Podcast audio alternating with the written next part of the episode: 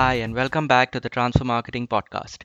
My name is Prashant Malkani, and the topic for this episode is social media marketing.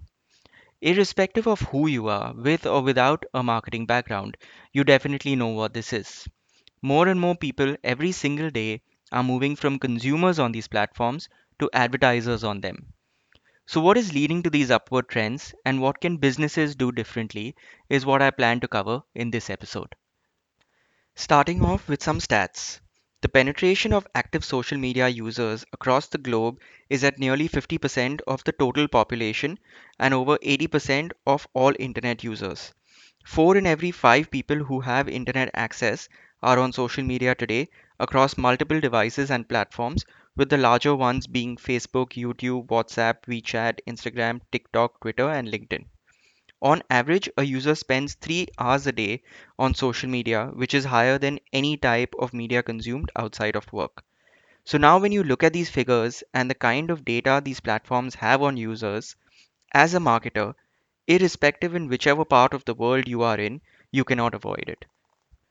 Taking a minute and deviating from this topic a little and talking about user behavior and consumption patterns.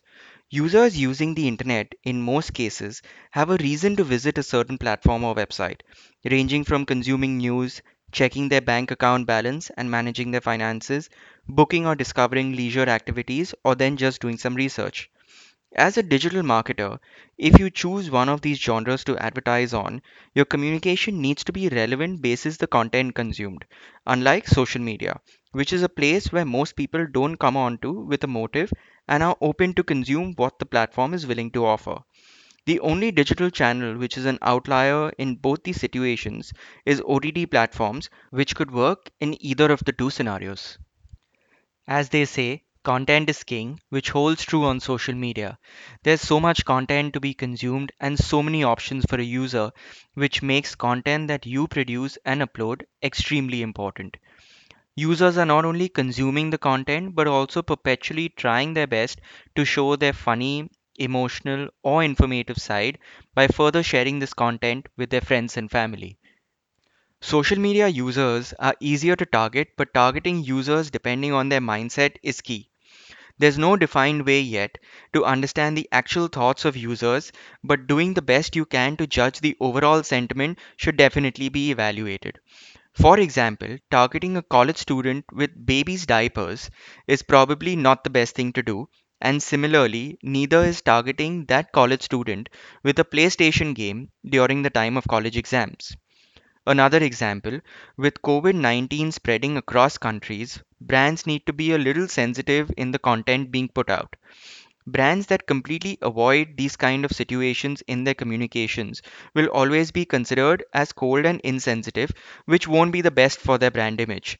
Hence, targeting the right people is as important as targeting at the right time with the right communication and should be kept in mind to achieve a successful campaign.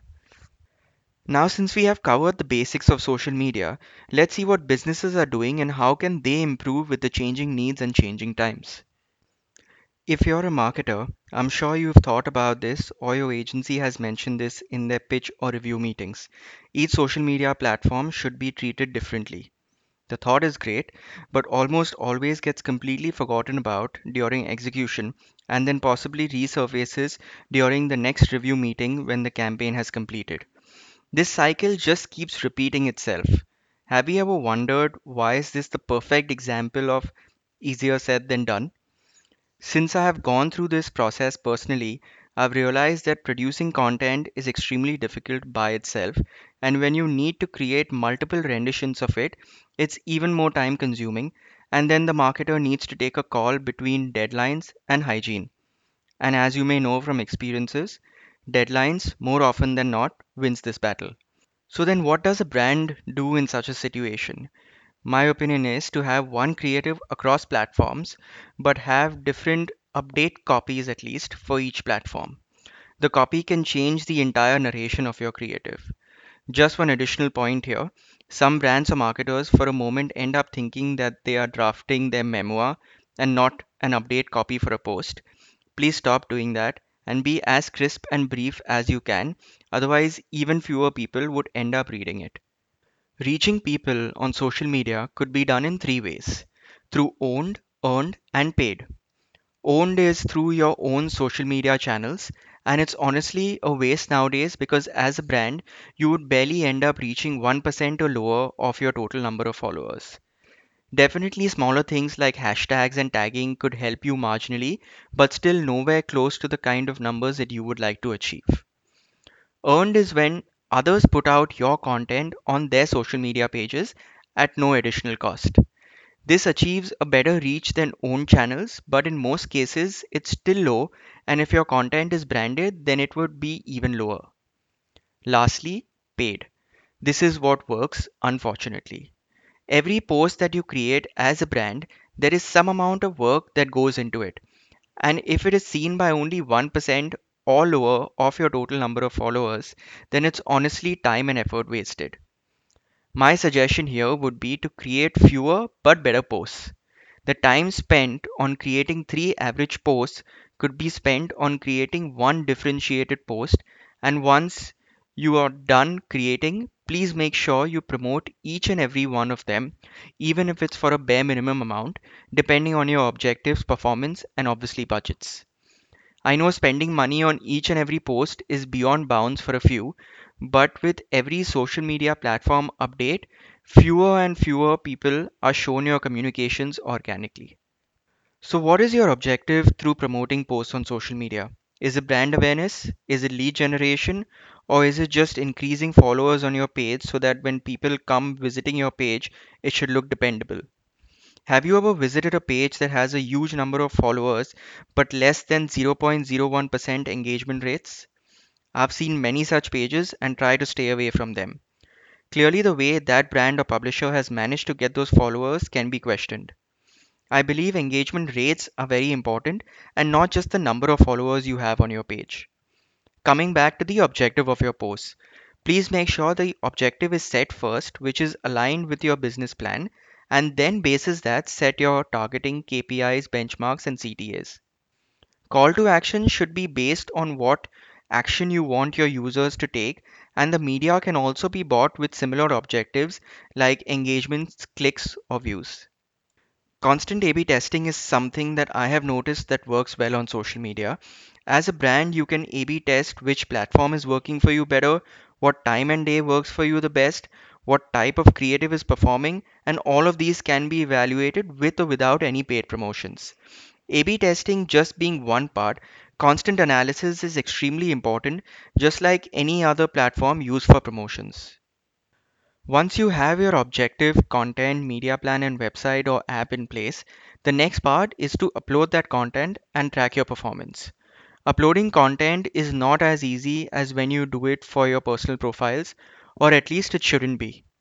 There needs to be a process in place as what is put up on your social media channels represents your brand. So, grammatical errors, wrong links, misaligned creatives are some things that cannot be expected when you're managing your brand on social. Unfortunately, we still have some large brands uploading their content natively through the platforms directly. Brands should manage a maker checker process. A maker is anyone who uploads the content, so it could be your agency or someone internally, while the checker could be someone else within the brand team who can check and approve what the maker has uploaded. This process will not solve your problem completely as it is still manual and people dependent, but ensures the errors to be reduced substantially. There are multiple tools that help you automate this process, and the one that I have used and would recommend is Sprinklr. A tool like Sprinklr or multiple others available in the market help you not only upload the content safely, but also help you judge the performance of your social media posts. You can judge which content is performing, which channel is working, which day and time works best for your brand, analyze how competition is performing against you on social, and many other such metrics. Data on platforms like Sprinklr is pulled from your pages and can determine paid media analysis as well, along with what is spoken about your brand across social media. Listening to what people have to say about your brand is important to maintain your online reputation. The system generates sentiment analysis and categorizes them as negative, neutral, or positive. This gives you a decent idea on how your brand is perceived on digital, but The system is still not smart enough to understand things like sarcasm, abbreviations, among a few other things. So consume this data with considering an accuracy of 70%. Besides platforms like Sprinklr that have the best social media capabilities, there are other online reputation management platforms that can help you track your brand mentions across the web and not just social media. One of these platforms that I believe has worked well for me in the past has been Meltwater. So, understanding and listening to what your customers or prospective customers are saying about you is great, but responding to all the relevant comments are also important. User behavior and patterns are perpetually changing and are very different in different markets. So, as a brand, it's important for you to adapt to these changes to stay relevant. That's why we have so many brands reverting and resolving complaints faster and better on social media channels than they do over a private conversation because they are aware that everyone and anyone is privy to it. So, besides all what I've mentioned so far, there's one thing that if I don't mention, social media marketing today will be incomplete. That one thing is influencer marketing. It has been substantially growing over the last few years, but my personal opinion, I'm not a fan.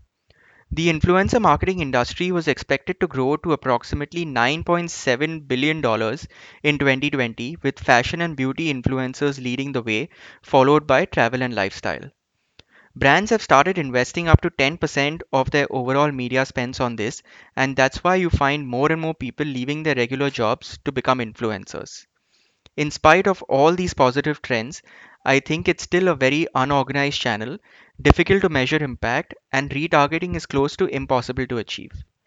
This is one of the only aspects in digital which I feel like it's still a shot in the dark, and if given a choice, I would still prefer using social media promotions to target my potential consumers because audiences have also become smarter and now understand the difference between what an influencer uploads organically and what is paid for.